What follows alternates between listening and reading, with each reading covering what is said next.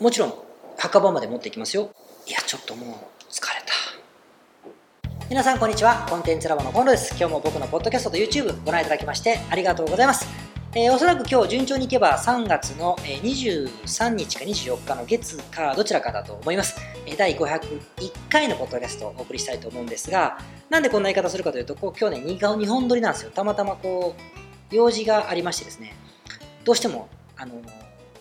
動画を撮影する時間が取れなかったもんですから、撮っております。休むよりはいいかなと思ってですね、話をしたいと思っておるので、張り切っていきたいと思います。で今日はちょっとあの、もともと休もうと思ってたので、まあ、今話したいことをペラペラと話したいと思ってるんですが、えー、今日はね、タイトルをね、こんな風にする予定でございまして、動画や SNS でどこまで盛ればいいのって話ですね。盛るってどういうことかってことなんですけども、動画とかね、えー、まあ、特に動画ですね、ソーシャルメディアとかやってる人に、もう僕よく言われる話があって、一つは、うーん、みたいな。ちょっとちゃんとした服もたくさん着替えなくちゃいけないから服も買わないといけない。変なお部屋では撮影できないからキラキラの部屋にしないといけない。自分の部屋はそういう部屋じゃないからスタジオを借りてそこを着飾らないといけない。だからお金がかかる、時間かかるからできない。からどういうふうにすればいいんだろうかっていうふうに言ってみたりね。あと男性も女性も身なり、化粧、髪型全部含めて容姿を整える。キラキラにして挑みたい。もしくは整えられないからまだできないという話をされることもあって、まあ、それってどうなのかって話がまず一つあるじゃないですか。でもう一つはあの実はやってる人ですねもう誰から見ても十分キラキラしてる女性男性含めて十分キラキラしてもう容姿がキラキラしてるのでもそうだし、えっと、暮らしぶりだったりビジネススタイルがキラキラしてるというふうにライフワークが今キラキラしてるという意味でそういうのを言われてる人たちでもですね。まあ、不思議僕の仕事柄というか結構もちろん墓場まで持っていきますよ。持っていきますけども僕にはコンサルティングの中でいやちょっともうとかね。嫌になっちゃった。みたいな。句でどうしたらいいと思うっていうふうな相談を結構僕は受けます。受けます。もう名前を出したらいけないぐらいのあの人だったりあのしますけれども受けるんです。でなんで僕にそんなこと相談してくれるのかなと思うとやっぱ僕は結構なんか着飾るようなスタイルで仕事をしてもともとしていないし着飾りようがないでしょ？だってこんなおじさんが、まあ、あるけど、まあ、着飾ったりとかしていないし、まあ、本音っていうか、まあ、関係なくねみたいな話をよくしてるので言いやすいのかなって思ったりもあのしますけどね。でこうお話を結構いただくことがありましてやっぱりどこまで盛るかっていう話って、まあ、人によっては重要なんだなっていうふうに思うんですよ。だからちょっと今日これをペラペラ話そうと思っていてでこの話が出たのもねやっぱ良くない傾向もあって良くないっていうかあの錯覚資産って言葉知ってます？錯覚資産って。まあ造語なんだけどあのある著者の方まああのソーシャルメディアでもまあ人気のある、えー、なんていうかアウトプットをする方であの錯覚資産について論じた本がありましてですねこれに出してるかもしれませんけどそこでやっぱ錯覚資産だよねみんなっつって。錯覚自分の能力を下駄履かせて課題に見せてそれによってみんなって結局バイアスかけてねこいつすげえんじゃないかって思うよね勝手にみたいなそこでチャンスを得てそこでしかチャンス得れないんだから。チャンス得て下駄破壊して錯覚させてチャンス得て実績を作ってその実績をもとにまた仕事もらってまたそこで錯覚させてっていうこうこのスパイラルで成長していけばビジネスってグッて伸びるよね、まあ、個人ブランドの話を特におっしゃってるところが大きいですけどでも会社でも店でも全部そうじゃないですか。ってことが大事だよねみたいな。結局錯覚じゃんお前らが思ってるのみたいなことですよ。そんなことはこの本に書いてませんけど。まあ一理ありますよね。みんなおおって思うじゃないですか、まあ、その通りですよ。だって塩らしくやってたって誰も声かけてくれませんしコンサルタントやるのに僕まあ実績ないんですけど頑張りますって頼むやついませんよね。やっぱり錯覚するとか、ね、皆さんが思ってたり僕らが思っている素晴らしい人だってまあ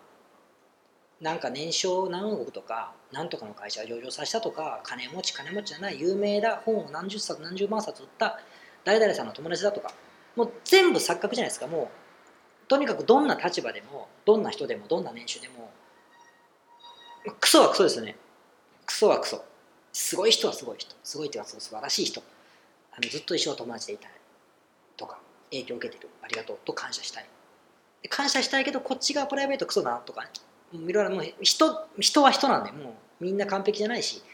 いろんな人がいるだけ。クズはクズですよ。もう言っちゃった。それ見ましたそれいっぱい僕はね。それだけの話だから錯覚であることは間違いないわけですけれどもだからといって錯覚をやっぱりしてもらうために意図して錯覚させるっていうのはやっぱり僕はやめた方がいいと思います。で何度かというと単純ですけれども例えばあのまあ女性でねよくある悩みっていうのがキラキラさせる容姿端麗にはできるじゃないですか。今って画像加工のソフトもいっぱいあるしあの動画なんてすごい精度が高く変わる目がパッチリなってするわけですよ。肌も綺麗になるし。いくらでもやり方があるじゃないですか。で、えーまあ、いくらでもできると思うんですよ。それでやってもいいと思うんです。やってもいいと思ういやでもアイドルではないのでいつか人前に出る日があったりするわけですよ。それは決してユーザーの前じゃなくても関係してる人でもいい。そこで知り合った声かけてくれた誰かでもいいんだけどとにかく何かで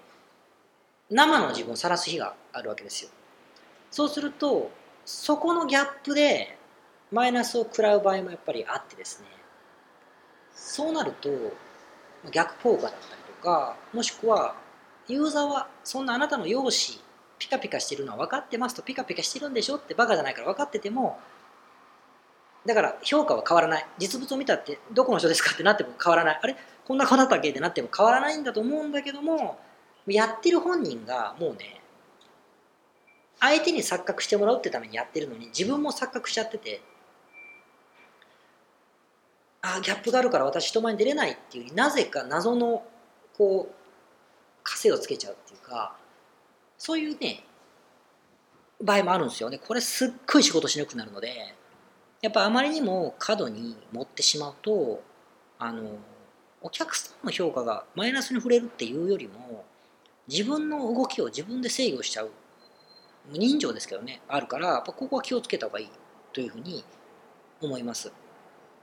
でもう一つはやっぱキラキラキラキラさせる、まあ、ブランド品を持ってるとかね。キレキレな、えー、車乗るときはベンツとかなんかわかんない。飛行機乗るときはなんかビジネスクラスぐらいまあ乗るかみんな。まあ乗る人は乗る乗らない人は乗らないでしょ。無理無理して乗るとかね。乗らなきゃいけないとかなんか新幹線も別にいいんだけどな。普通車だと思っててもグリーン車にわざわざ乗るとか。やっちゃうといや本当に乗りたいなら乗ればいいんですよ。だけど無理してそれをやっちゃうとやっぱりあのみんなが思っている自分と本当の私は違うのになというとかもしくは自分が自分がそうありたいと思っているところにキラキラさせるじゃないですか。そこと自分のギャップにも絶望してですねやっぱりこうちょっと病んじゃうって言い方はおかしいですね。本当に病んでる人に失礼ですけれども、まあ、あるある意味俗語で言いますが病んじゃうっていうかそういう悩みってすごくですねなんかお客さんにコンテンツだったり自分のストーリーそのもので、うん、なんかファンになってもらうっていうか応援してもらってるはずなのにただ実態はそうなんですよ。だから相手のお客さんたちもバカじゃないから、まあ、錯覚価値はあるだろうけれども。でもそれもひっくるめてこの人を応援しようみたいになってるはずなんだけども実態はそうなのになんかもう全然見えない自分が錯覚価値を気づいちゃったもんだからその錯覚価値に自分がその錯覚に振り回されるというかことはね結構ね起こるんです。だからまあきっかけとしてはキラキラさせるのはいいと思うしそれが大好きだったらもう無限にやればそれに自分が追いつくようにねやればいいんでしょうけれどもそうじゃない人はもう無理やりやる必要はもうないと断言できる。んでこれ聞いてる人多分20代の人とかあんまいないでしょ。だからみんなあの ぶっちゃけおじさんおばさんなのであのいいんすよ。あんまり無理しない方がいいと僕はあの思います。でもやっぱり僕だって裸では出ないでしょ？ちょっとこうアイロンぐらいかけたの着ないとなぐらい思ってますよ。多少は。だからそれぐらいの気はあのそれなりに本人が人前に本当に出られる時に気を使ってらっしゃることは気を使えばいいと思うけれどもそのあまり過激に、えー、下駄履かせるとか盛りすぎるってことをやると、まあ、逆に触れるんじゃないかなっていうのが僕のあの意見で。ございますので、まあ、これは気をつけていただきたいなというふうに思います。のでそれでねもう疲れちゃったもう全部やめたい。だから個人ブランドっていうのはすごく物販でもサービス業でも店でもとにかく社長の個人ブランドっていうのはめちゃくちゃ使い勝手がいいのにその持ってることだけ錯覚したのことだけでやっぱりあの全てが嫌になる。自分がもう前に出るのもう二度と嫌ってことゼロか1かみたいなことになっちゃう人とかものすごいもったいないし僕も相談を受けていやまあ待ちましょうよちょっとやり方あるよねって話をよくするんですけどやる前にちょっとそこはね冷静に考えていただければいい。ビジネスネームもそうですよ。ビジネスネーム。僕は河野達夫って本名ですけれどもあの河野光高野高野高野流星みたいな名前で僕はやっててもいいですよ。でも高野ですって流星ですって僕のこの僕はその多分錯覚に勝てないと自分で思ったのでやらなかったんですけどね。そういうビジネスネームもそうですね。普段からそういうことが気にならないなら別にいいですけど無理することはないのかなっていうふうにあの思うのでまあそこは冷静にシンプルに判断していただければいいし大体みんなが盛るのは金持ちに見せるか幸せに見せるか友達が多く見せるかなんだろう派手な生活してるように見せるか金なんだ美しく見せるかかっこよく見せるかもうこれぐらいじゃないですか、まあ、かっこよく見せる美しく見せるかかっこよく見せるか金持ちに見せるか。でまあ大体これぐらいしかないんだけどもうここはねもう本質じゃないからあの某あの某有名な方みたいにあの、ね、秒で稼ぐみたいな感じでこう自分がお金持ちになっているとか高い買い物してお金持ちだっていうことでこう下駄は、まあ、実際すごいんだけどそういうことするって決めてれば別ですよ。でもそういうブランディングじゃないから大体の人ですよ。それはね多分辛くなるしもしそれが本当に辛くない錯覚なのに辛くないんだとするとちょっと痛い痛いっていうかちょっと鈍感なんだと思う、まあ、でもそこまで鈍感だったら別にいいかなって感じ。で本人が辛くないんでね。と思うんだけどもよっぽどそうやって鈍感だということ以外だったら盛る盛るっていうのは最初から考慮しない方が自分が人前に出た時に自分のことを盛るのはみんなするじゃないですか、まあ、その程度でいいのかなっていうふうには思います別にねノーメイクで出ろとか裸で出ろとかそんなこと言ってんじゃないんですよ普通でいいんじゃないですかっていうふうにはあの、まあ、僕なんかは人の悩みを聞いてると思いますよということで、えー、ございました。はい。今日はね、ちょっと中間配信なので、これぐらいで、えー、終わりたいと思います。ちょっと短く、えー、まとまって、こう時間がないので短くまとまりましたが、また来週、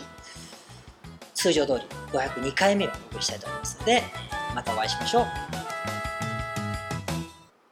海外在住者の皆さん、はじめまして、コンテンツラボの河野と申します。仕事はですね、世界中にいるインターネットビジネスをしたい日本人の方々向けにビジネスのサポートをしている会社を経営しています。これまで3000人以上の海外在住者の方々のビジネスのお手伝いをしてきました。経験が12年になります。今回は世界中の各都市で開催してきたインターネット企業セミナーの内容を無料で公開しているというお知らせです。ロサンゼルス、パリ、フィレンツェ、ロンドン、バンコク、シンガポール、ハノイ、ゴールドコースト、ニューヨーク、バルセロナですね。その他20都市で開催し、大変ご好評いただいているセミナーになります。